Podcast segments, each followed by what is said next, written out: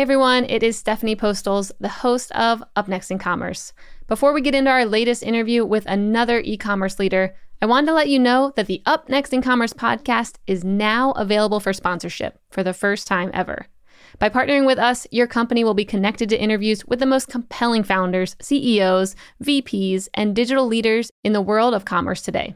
You have nothing to gain but thousands of followers and millions of impressions each and every month. Reach out to me at stephanie at mission.org to see how your business can benefit from partnering with our team at Up Next in Commerce. The addition of video to product pages has scaled our conversion rate by an incremental 10 or 20%. It's hard to fathom because typically most retailers merchandise video as like the last piece in an image carousel, but people don't like to read, they want to to be told, be surprised and delighted. Leveraging that video format in the short, condensing it to 30 seconds has been really big for us. You may not know exactly what Softex is, but chances are you've seen or even own a Softex product. That's because Softex is a B2B to C company that provides products to retailers like Walmart, Amazon, Bed Bath & Beyond, Macy's, and many more. The company specializes in sleep products like pillows, mattress toppers, mattresses, mattress pads, or anything else you might need in your bedroom to help you get a good night's sleep. But Softex doesn't only ship to their retail partners. In recent years, the company has used its e commerce and drop shipping capabilities in an effort to get even more in the lives of consumers. On this episode of Up Next in Commerce, Taylor Jones, the Vice President of Marketing for Softex, explains how the company is creating a collaborative partnership with retailers while also exploring and consulting in the world of e commerce. He explains the ways in which Softex goes about ensuring successful product launches, including the exact number of reviews he thinks is the sweet spot, why SEO and product usage videos are the ultimate keys to success, and the need for an Amazon strategy and what that looks like. Enjoy this episode. Up Next in Commerce is brought to you by Salesforce Commerce Cloud. Respond quickly to changing customer needs with flexible e commerce connected to marketing, sales, and service. Deliver intelligent commerce experiences your customers can trust across every channel. Together, we're ready for what's next in commerce. Learn more at salesforce.com/commerce.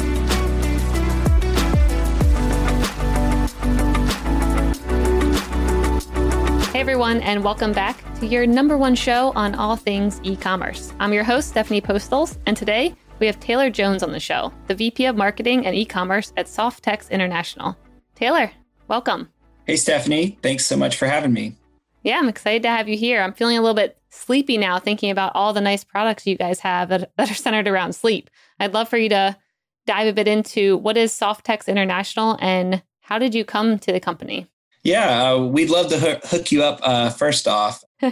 yes, please. Yeah. Um, so at Softex, you know, we're really serious about sleep uh, and home comfort products. Um, you know, I think for a long time, the company has been a leader uh, in memory foam um, and cooling technologies and just everything to help you get a better night's sleep and, you know, live a, a comfortable and better life.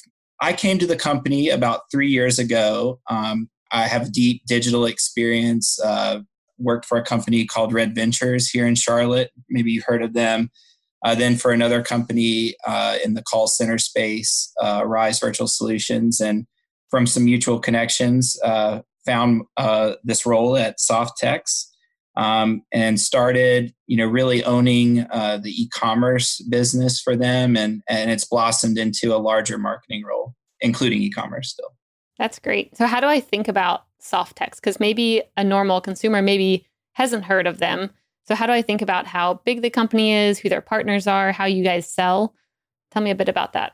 Yeah, so Softex is really a B2B to C company, and Softex is the entity that would be known to our retail partners. So think about Macy's, Bed Bath and Beyond, uh, J.C. Penney, Walmart, Amazon, you know, the, the whole gamut of retail we supply uh, with with bedding, uh, pillows, toppers, mattresses, mattress pads, protection, you know anything that you is in the bedroom that's you know that you'd sleep on it, we probably make it. We have a direct to consumer presence that we work with uh, bedpillows.com uh, we also you know have a robust you know drop ship capability. So it's not just uh, we sell in bulk to a, a retailer. Uh, we do that absolutely uh, but we do uh, as a core capability have drop ship to over 50 partners. Wow. So it seems like there's an interesting mix where you know you're trying to market for yourself you're doing direct to consumer you have your retail partners.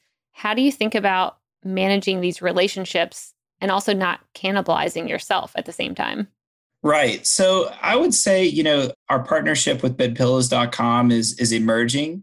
It's a delicate balance for folks in our position because we supply you know our retail partners you know we absolutely don't want to compete with them.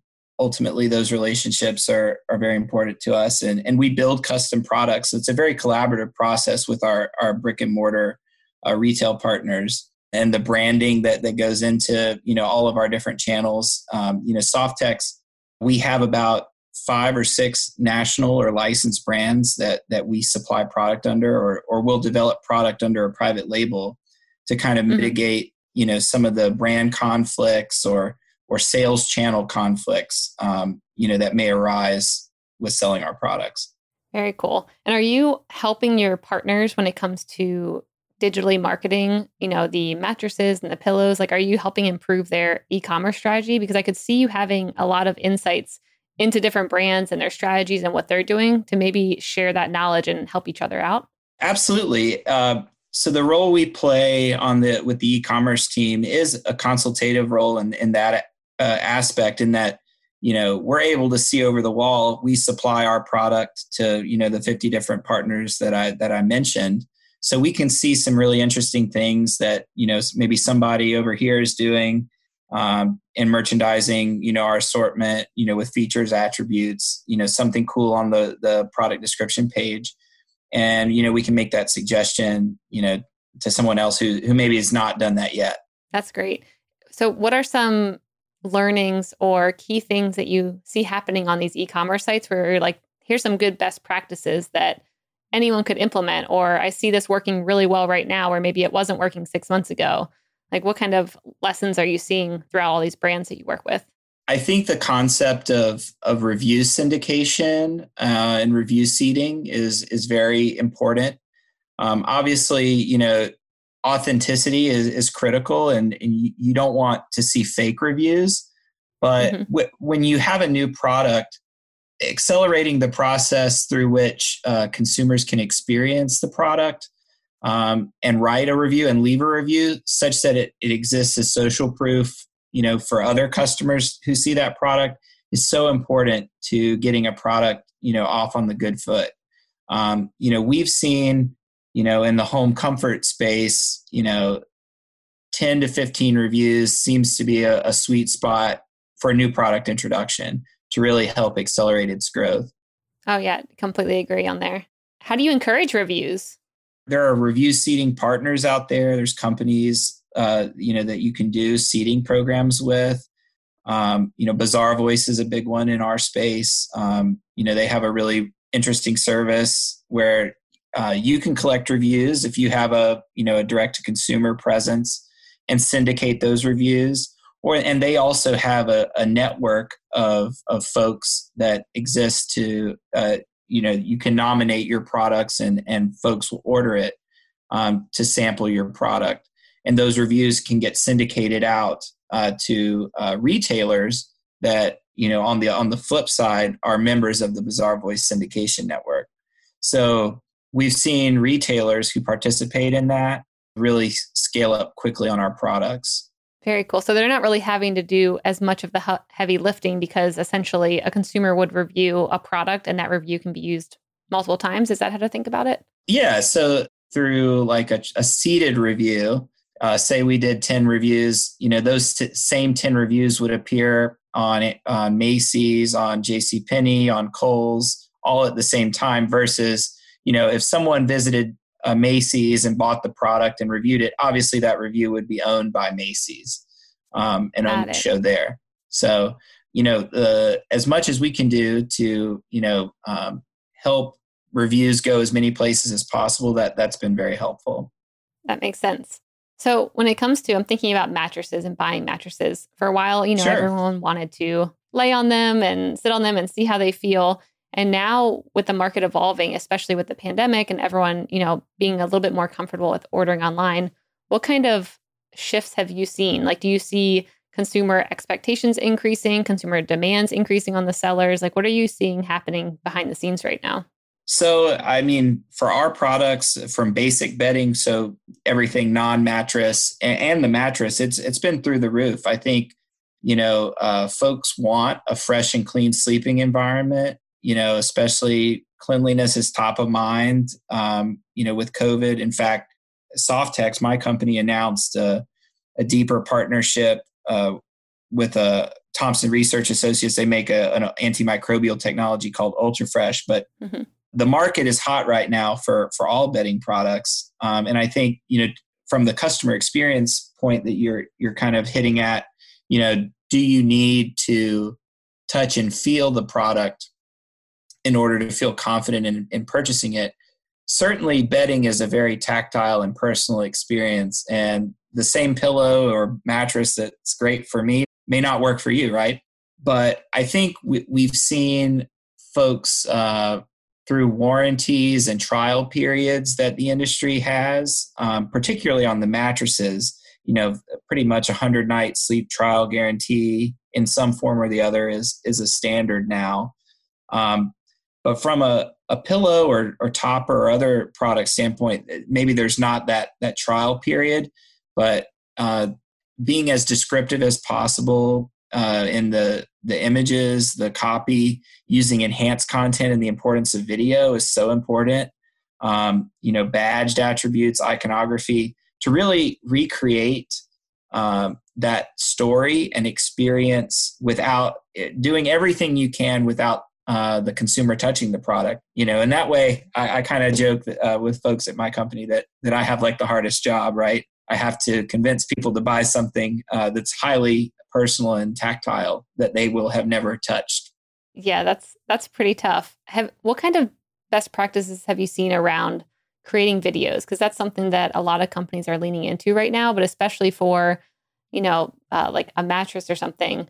What are you seeing work when it comes to videos for the products? Yeah, so I think uh, the concept of video can take a number of forms. YouTube is the second largest search engine. So, you know, you can do a ton of, of explainer videos or keyword optimized videos, you know, to try and, you know, drum up search traffic to your products. Um, but you can also leverage video, uh, in particular, like the 30 second to a minute product video um, to help drive conversion. And I, I, think, you know, that's been a, a huge thing that we've seen. Um, the addition of video to product pages has scaled uh, the, our conversion rate by an incremental 10 or 20%. Wow. It's hard to fathom, you know, because typically most retailers uh, merchandise video is like the last uh, piece in an image carousel, right? But people, you know, don't like to read. They want to to be told, you know, and, and be, surprised and delighted. And so you know leveraging that video format in the short uh, condensing it to 30 seconds has been really big for us and i think you know stylistically it's very on brand for us like the videos that we've done like you know softex is a very innovative company uh, with uh, emphasizing technology cooling uh, I, mentioned antimicrobial um, so our videos come off as very techy you know with graphics lower thirds that you know pop up um, so I think you know making sure your uh, your videos are on brand and authentic to your brand voice, uh, quick, uh, clearly and concisely conveying the product uh, value proposition. Um, you know, in our space, you know, it's really how are we different than everybody else selling a mattress or a pillow? You know, there's thousands of options. Yep. Are you making the videos for your brand partners where they all are kind of using the same one? Or are you customizing them where you're like Bed Bath and Beyond, this kind of video works better versus Macy's, they have a different kind of clientele and we're going to make a different video for them? Or are they making their own? Absolutely great question, Stephanie. So, you know, for private label products that are or or um, we have some national brands that we offer exclusively to certain retailers. Um, obviously, those are customized, and you know we work with retail partners like Bed Bath and Beyond and Macy's on uh, art direction, uh, model considerations. We work with them on developing a storyboard and get it approved by them before we, uh, you know, film it. Got it. That makes sense. The one thing I was thinking about when we were mentioning direct to consumer, how you guys were going about that route right now, I was thinking about a very large mattress brand who I think recently IPO'd. And a lot of people were talking about their negative unit costs. And I was wondering, how are you guys thinking about that with your direct to consumer strategy? Like, are you willing to have negative margins to add a new customer? Or how do you think about the digital growth around that? The way we've thought about it in a lot of ways is is in the concept of you know re, you know getting reviews on Amazon is so critical to helping ramp up. Um, so you know if you're giving a discount or something that that you may be selling your product at a loss initially to help gain those reviews and uh, you know gain some initial sales traction initially um, i think it has to be for a finite period of time right that you turn the corner and and have a clear path to, to profitability you can't you can't just do it indefinitely right? Mm-hmm. but i think that there are definitely values uh, to doing it uh, in that you know you get your brand out there you get some exposure. Uh, you know user generated content is so powerful right now. I think if the world is telling us anything you know so the power of social media and and viral media um, the same can be true for user generated content and reviews you know if you get a really good review or a really bad one um, you know people can upvote them you know they're always going to be there right so important yeah, that makes sense. So, is there any kind of model that you develop around like, we're okay with going in the negative for this amount of time with this campaign? Or is there any models that you build to influence those decisions around adding new customers? In terms of the review thing, it's still an algorithm that that we're working out. You know, what's the right quantity of review that that moves the needle, um, mm-hmm. you know, towards a product being successful. Um, you know, that that's mostly in our space, right? Like you know when you're syndicating in a, a retail uh, environment uh, so products sold across many retailers you know because really like the review is a key way to optimize like each retailer is its own search engine right now if you're your own brand right um, selling direct to the consumer it's a different calculus you know? You have a your own tolerance with your with whoever's providing your investment if you're you know going to go negative for for a time um, you know what is the strategy? How do you become cash flow positive?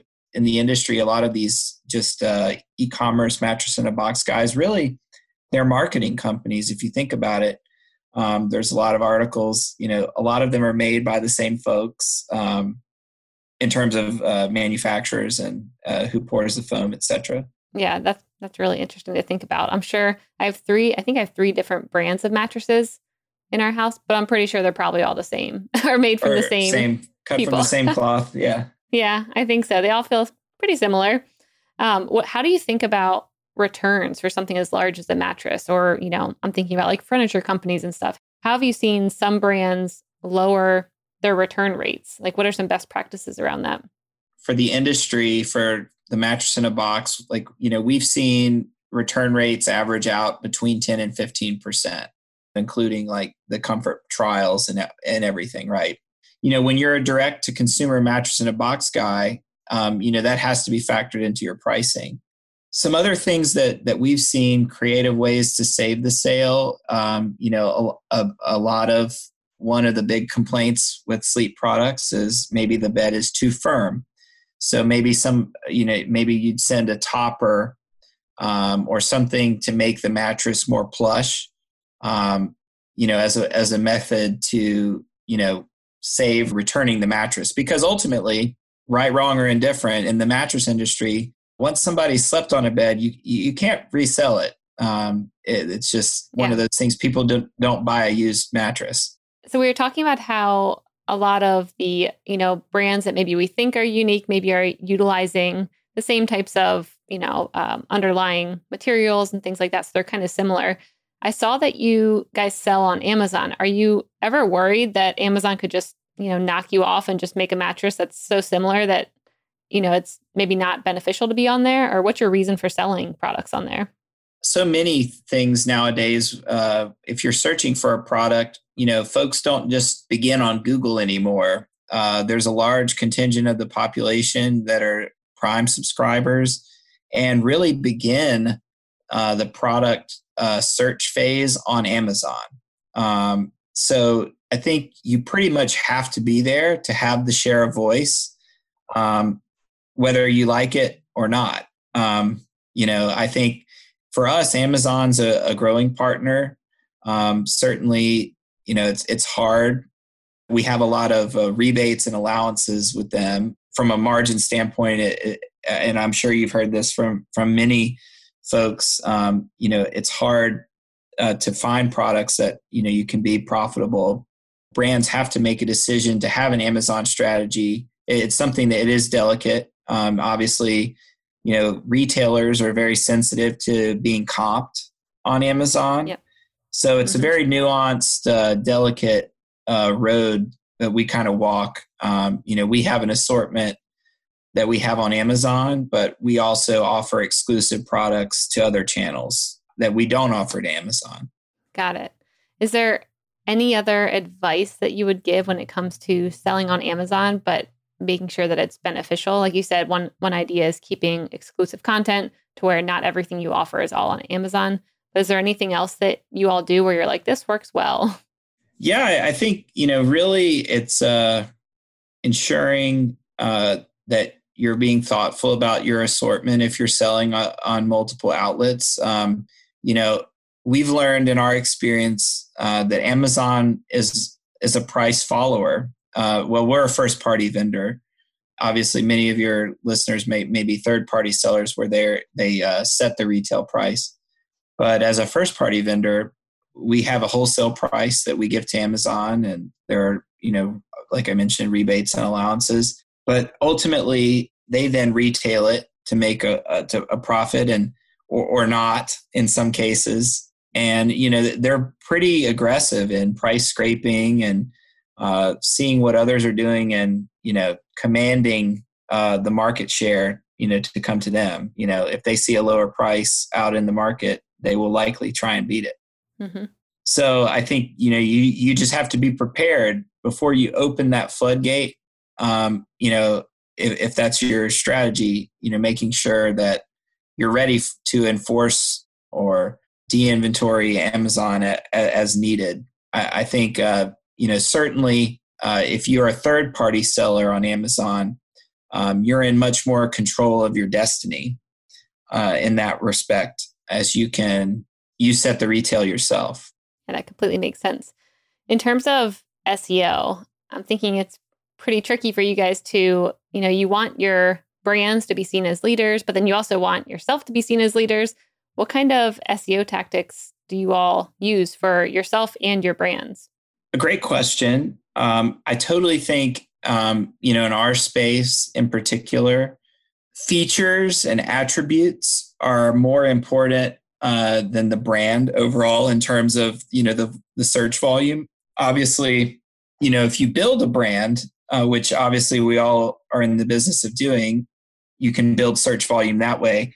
But you know most of our SEO strategy exists around you know trying to optimize and rank for generic keywords. Um, you know based on the features and benefits of each product. You know for us, uh, the brand story um, and, value proposition is more of a conversion factor uh, rather than you know a volume driver, if you will. We as a company have invested more in building a robust e-commerce interface, you know, to target that that non-branded search term versus you know paying money to for our brands to be you know uh, the most searched today. Um, that's not to say that you know our brands uh, aren't you know don't have an impressive story and value proposition but I think you know part of that comes into to cost, right? A brand that you know uh, spends a lot in marketing, like a, a direct to consumer mattress that may retail for you know a thousand dollars, uh, queen size roughly. Um, you know, you have a very similar product that we offer under our one of our brands, you know, through a Macy's or J.C. Penney or you know uh, Walmart, Amazon, that retails you know for three fifty to four hundred dollars. Is there much difference in the product? Um, I would say they're they're very similar in terms of feature and attributes, but um, you know it comes down to advertising and price point, right? So, what have you seen works? Like, how do you win? Each retailer is its own search engine, um, and each retailer's algorithm for uh, the sort that they show when when somebody types in a pill you know i'm searching for memory foam pillows or or pillows or uh, mattresses um, is a little different um, they take into into effect or into account different um, different factors uh, most all of them leverage the trailing sales history um, review uh, quality so, you know, are you is your product good? Is it, you know, four stars or better? Are you getting reviews recently? Um, so review uh, count and frequency and, and recency. And then how does it relate to the query uh, that was searched? Um, so, you know, for example, there's a lot of back-end keywords that we look to put with our products, um, and we've really gone through and, and, and looked to optimize those to make sure that we're calling out things like you know, if a product is antimicrobial, is it tagged appropriately, or or if it's uh, you know got some certifications or or whatever it is, such that when you're searching on a retailer, if you're if you're typing in the keyword or leveraging a checkbox menu, you know, and a, a faceted navigation, that we're optimized to show as much as we can. Got it. So, how are you finding new brands who would be willing to work with you on selling your product? Like, are you marketing to them? Are you approaching them directly, cold email? Like, how do you find new partners in your space?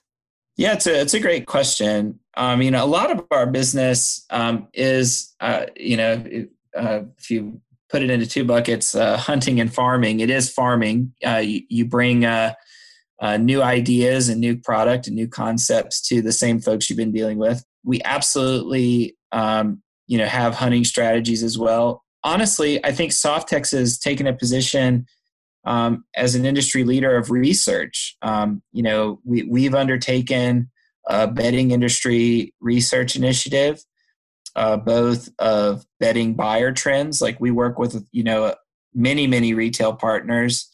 And especially during COVID times, we've been able to survey our partners on what they're seeing and aggregate the results and provide that as a, as a free service that I think has been really valuable to folks in the industry.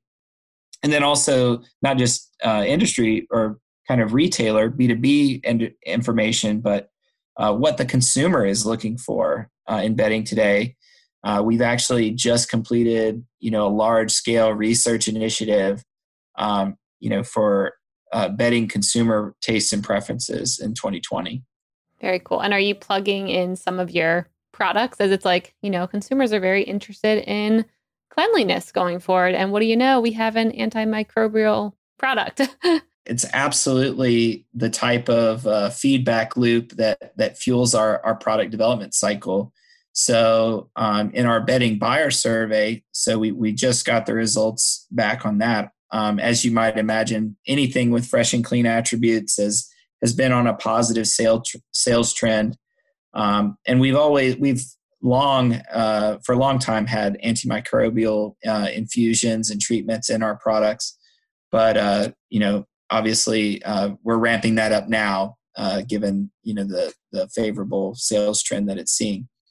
Um, but we're looking forward to you know kind of seeing the full uh, landscape of of what you know consumers are shopping for, how they shop, um, as that's in constant flux, especially with uh, you know COVID and beyond. I think you know uh, consumers are are more comfortable shopping online increasingly daily. More and more orders are for all of e-commerce, not just uh, bedding, are taking place, you know, digitally. Yeah. Do you think this is a longer term trend? And if so, how have you guys kind of sh- shifted your strategy? Like, what things are you planning on doing differently or changing going forward? I think, you know, like I mentioned, uh, we've done a great job at Softex in um, optimizing our, our product pages and, and the end retailer optimization. Uh, we are making the investment now in kind of that top of funnel or you know off of retailer sites uh, discoverability so we want people to have our brands enter the consideration phase earlier in the process versus you know just see them on a retailer site um, and, and, click on them so we're definitely investing there because we do see um, you know the shift towards e-commerce uh, increasingly as a long-term trend just you know uh, rough numbers that i had looked at before uh, this podcast. You know, when I started at Softex, e-commerce was, you know, just under 10% of the total business. Wow. That was three years ago, right? Yeah, that, that was in, uh, you know, 2017. And I think, you know, ultimately, even then we were under indexed um, as a, as a company. You know, this year, just given how the trends are going and, and how we're pacing, you know, it's looking you know uh, 35 to 40 percent um, so uh, a really big and and, I, and that and that's not to say that the you know the brick and mortar piece or uh, other channels of business you know have have shrunk terribly either. You know it's just grown that much just organically as well. With that much growth i'm thinking about your tech stack now. And I saw a quote on some article where you said, Our approach is working, and we believe that the tech stack we've built is well positioned for continued growth. So, what does your tech stack look like? What are you guys investing in? Uh, what kind of platform are you using? What does it look like behind the scenes? Product information management and taxonomy, and really taking control of your your data as the expert of whatever product you make um, is so critical. You know, I, before I started, all of our product data was in, you know, 50 million Excel sheets, right? Um, and now mm-hmm. it's, you know, much more systematized. Um, and, and also, oh, um, not to mention, you know, different retail partners require different fields and um, everybody's setup process is a little different. Whereas, you know, before that was kind of institutional knowledge and, you know, it lived with a person. Now that lives with a platform. Um, so that's a huge process improvement that we've made. Um, digital asset management is so critical. Um, you know, particularly from being able to rapidly get new images out to you know different syndication platforms, but also test. Um, you know, I think we've we've done a lot and pushed the envelope on image standards. You know, we talked about um, how we can you know play a consultative role with retail partners you know we'd seen some really nice uh, boosts when we added some badges to images you know as kind of trust symbols like you know if something was featured on better homes and gardens you know sticking that you know in the bottom right hand corner sometimes that's been a little tough because uh, certainly main images get picked up in google shopping and and there's some rules against how much text can be in the image. Um, but that worked well for a time when we were able to get it approved. From a text tech standpoint, you know, email marketing, um, you know, th- that's super important. Uh, leveraging and also, of course, uh, you know, social. You know, being able to, um, you know, leverage all of our digital assets and um, kind of brand voice and uh, and value, uh, getting it out there uh, consistently to the customer as well has been really important. Uh, yeah, what kind of metrics do you look at for success around um, whether it's your you know your B two B type of backend or like your e-commerce platform? What metrics are you reviewing to see if things are going well? You know, an early indication uh, SKU count. So, how many SKUs do we have um, in our assortment, and how many places are they set up? Obviously, if we have a thousand SKUs, um, they should all be 50 places, ideally, right? Um, mm-hmm. For full SKU um, syndication. Certainly, um, not every retailer is going to take every SKU that we have. You know, a lot of retailers still have a have more of a, a curated assortment versus an endless aisle. You know, certainly, I think we see uh, value in an endless aisle because of how we differentiate our products. Um, you know, literally, we we try to create every product to be a little different, to have a little bit of a you know unique feature uh, and value proposition. Um, so you know that concept that you know um, there's something for everyone, right? So SKU count, a very important metric. You know, ultimately, um, total sales, uh, obviously, uh, unit sales, and uh, how how are retailer's trending, particularly ramping up like impression volume. Uh, you know, how many people are getting to a product page, and certainly, um, you know, for folks listening, they're probably like, "Well, how do you get that?" Uh, not every retailer provides that yeah. information, but you certainly, you know, can leverage you know tools out there like on Amazon. You know, there's there's intelligence tools to to look at you know how how many views your products are getting and and other things of that nature being able to just check that and and see the demand for your product over time is, is very important. Um, other metrics that that we you know really look at when we give discounts um, you know how things perform you know because ultimately a lot of things come back to the law of supply and demand right?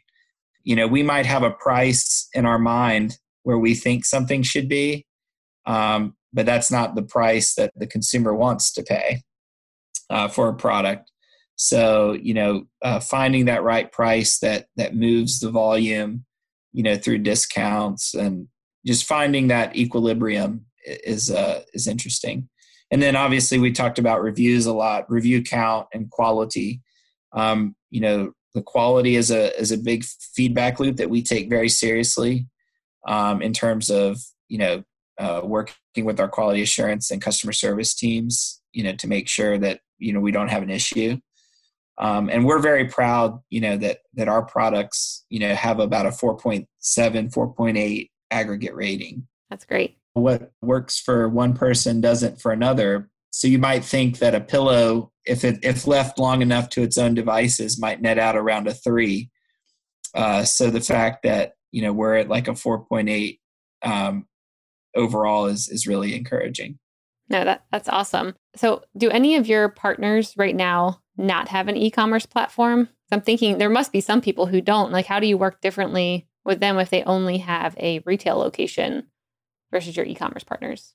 Yeah I, there are. And uh, you know sometimes you know e-commerce is is challenging to to jump into. Um, it can seem daunting for folks that aren't doing it because you're you're talking about things at at the each level versus you know big big old fat POs that the way retail used to run right? That you you know order a bunch to a warehouse and it get distributed. So you know there's a lot of implications to that um, especially when you're talking about uh, commitments for a product. You know with e-commerce um, and and dropship, it's the the risk is inherently on the supplier or the vendor. Um, there's no there's no risk for the retailer, right? The retailer's like, oh sure, I'll put it up on my website, but but you're inventorying it, right? You know, you're you're going to ship it for me just when I sell it. Um, so a lot of companies that that's the biggest objection I think is you know without a hard commitment or a a, uh, a retailer to commit to bulk units up front. Um, maybe they, if they don't have that, they won't offer it for e-commerce. They won't bring it in um, because um, they don't have that driver to pull them into it. Because it, it's very easy, you know, if a retailer's ordering, you know, ten thousand units of something, to you know, oh, pepper in a few, you know, a few thousand more for e-commerce while while we're at it. But if e-commerce is the first channel you're thinking about, um, it's it, it, can be a, a riskier uh, equation. Do you see that changing going forward? Like, do you see a lot of these brands thinking about now going online? Yeah, I mean, even within Softex, it's changing, right? Um, you know, we have now for you know uh, within the past couple of years now digital first product, whereas you know, not saying that my commerce department was a recycling bin before, uh, but pulling off of the success of things in, in brick and mortar was really um, what drove e-commerce previously which is not necessarily a, a bad strategy, but I think today for innovation and, and new product, more and more stuff you, you just have to if you're confident in it, you have to commit um, and, and and leverage on e-commerce. Yep. Yeah, completely agree. So I saw you guys had some showrooms, I think, for your product. How are you all thinking about that? Yeah, so um, we have permanent showrooms in uh, New York and Las Vegas and and participate in in market events where we host you know the buyers from from many different retail partners. You know, so much of that the importance of an in person event um, has been blown up now through COVID. We've now had we went through a virtual market in March, which it you know obviously is is hard to to convey everything um, you know through a video. But you know we had fun doing it and, and uh, a lot of people really enjoyed it. But you know that that whole concept uh, has been a challenge right? Uh, being able to find that dedicated time um, to get in front of your customers and have them you know if, if anything you know particularly for stores you know it's all about you know creating a an experience to surprise and delight you know those buyers really want to feel the product and experience it to ensure that it's worth that it will monetize that that floor space that it will take up. So you know at, with the first touch point being a virtual video um, that can be a challenge sometimes but you know we're adapting you know through virtual markets mailing samples for zoom zoom calls to review them but it, it certainly has been different you know it looks like um, you know the the las vegas market furniture show was pushed back. Um, but I, it's it's likely that at least for us it's virtual still just given everything that's going on. So and many of our customers are you know you've seen probably the announcements like nobody a lot of travel moratoriums some through the end of the year you know they've already come out and said so. I think uh, home products and, and, you know more folks will will spend money uh, through e-commerce on home and and other products that they're not spending on travel are you thinking about incorporating these virtual strategies going forward? Like, is it something even when the pandemic's over that you're like, this is working well? I want to, you know, we might try this out in the future and use it for, you know, an initial targeting effort to then retarget them to an in person event afterwards? Or how are you thinking about that marketing strategy going forward? Yeah, I think it's uh, something that, you know, we're definitely going to do. Um, something that we had been doing, I guess, even before.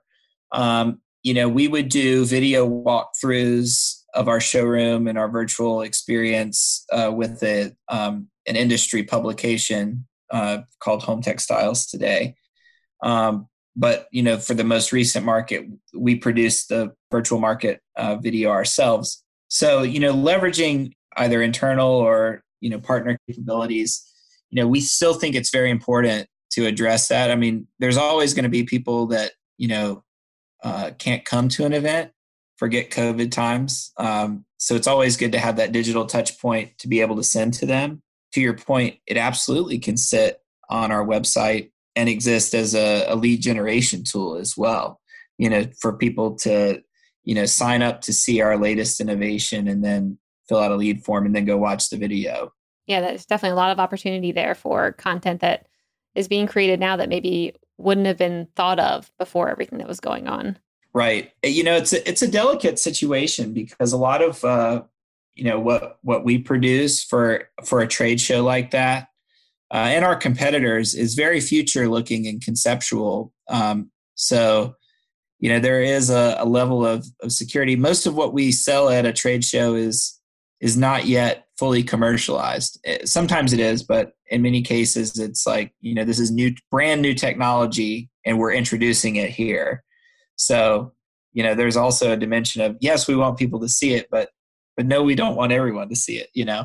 Yep. Yeah. It's got to be a little bit uh, get a little FOMO there, make it a secret. That's right. That's right. So you're at an interesting intersection between B2B and B2C. Is there anything that you wish existed right now in the e commerce space or technology wise, or you're like, we're struggling with this right now uh, that you could see getting better in the future or that you hope to get better? We have some partners now uh, that pro- help us provide kind of, you know, really high quality CGI uh, imagery. Um, I mean, obviously that's been around, but, you know, making that process easier um, it, it, takes a lot of work to stage a, a, a live photo and video shoot, um, especially for our product class. So, you know, that's something that that we're looking to get better at, such that we can, you know, as we commercialize new products, you know, we don't have to have, you know, crazy processes to stage a, a photo and video shoot. Certainly, there's a va- there's value to that, and we, and we will continue to use it we have to use live folks for a lot of things uh, in models and, and videos. But for the static just e-commerce imagery getting those uh, images up front can really increase our speed to market. I would think uh, the other thing that perhaps you know we're missing today is really seeing you know an aggregation of reviews across uh, platforms so obviously we see you know reviews that are syndicated, um, but we don't always see every review out there. So getting notified when there's a negative review in particular, so such that we can see you know is it just a one-off somebody just didn't like it or you know is it the start of a trend um, of some sort uh, that happens very seldom with us fortunately but um, it's always good to be on the the forefront the more automation that's out there, the better. Uh, and we we've done a, a, really good job, I think, building out that uh, partners with the scraping capability to monitor, you know, our, our product pages and also, you know, with advertising as well. Very cool. Yeah, that that's uh, two very useful things that I'm sure a lot of people will be looking for going forward as well. So we have a couple minutes left, and I do not want to let you get out of the lightning round. Okay. Um, so let me know if you're ready, and we can start that, Taylor. Let's do it. All right. The lightning round, it's brought to you by Salesforce Commerce Cloud. It's where I'm going to ask you a question, and you have a minute or less to answer. Are you ready? Yes. All right. First one What's the next sleep product that you're excited about buying, or what are you most excited about right now? Um, CBD pillows. Oh, tell me more about that. Yeah. So, uh, our CBD, we're really proud of the chemistry. Uh, it's micro encapsulated into the, the cover. So, with body pressure, and as you tur- toss and turn as you sleep, the capsules break open and release the CBD up through the fabric, um, and it's absorbed uh, in the uh, CBD uh, receptors in the skin. Oh my gosh, that sounds very interesting. I'm gonna have to check that out. Yeah. So, uh, coming uh, next quarter. Cool. I'll be on the lookout for that. What's up next on your reading list or Audible? That's a really great question. I don't read as much as I should. I'm mostly a reader of the news. I don't read enough fiction. Sometimes it's it's good to, for a diversion, especially during COVID times, right? Yeah, we'll have to find one for you then. I'll source one and let you know. Yes, please. What's up next on your Netflix queue? Uh, Ozark. Um, we just started um, it's a uh, it's been really intense. So my wife is a as a mental health counselor and and I have some you know stressful days at work. So we both agreed it's pretty much a weekend thing because you know it's it's yeah. so intense we can't watch it after. Yes, I agree. You got to balance that out. Put on a Disney movie yeah, or something. Exactly, exactly. and the last one, what one thing will have the biggest impact on e-commerce in the next year?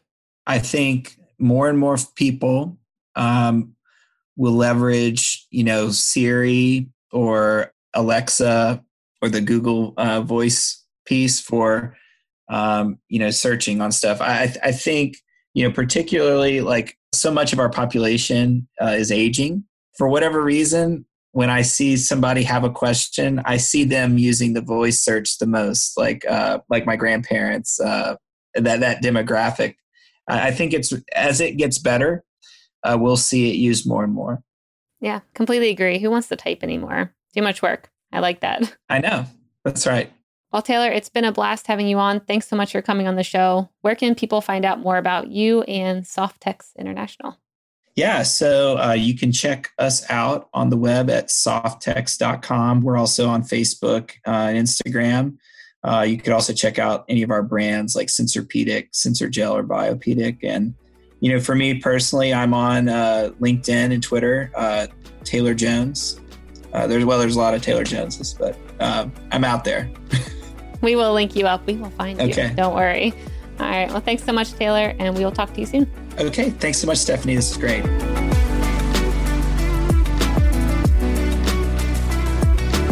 Up Next in Commerce is brought to you by Salesforce Commerce Cloud and created by the team at mission.org. Subscribe now at Apple Podcasts or wherever you listen to podcasts.